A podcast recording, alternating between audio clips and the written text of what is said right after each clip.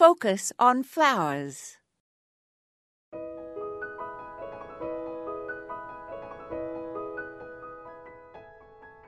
Experienced gardeners know it is never good to plant tender annuals too early in the spring, as a late frost can kill them.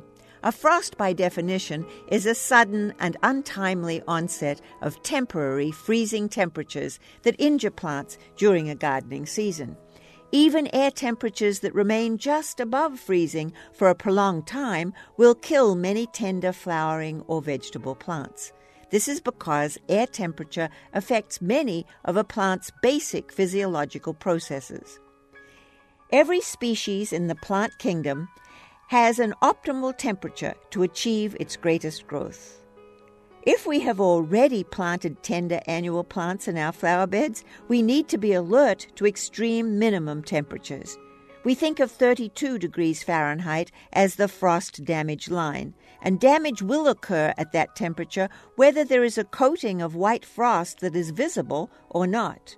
We say it is a light frost if it occurs between 32 and 29 degrees Fahrenheit, and a moderate frost between 28 and 25 degrees Fahrenheit.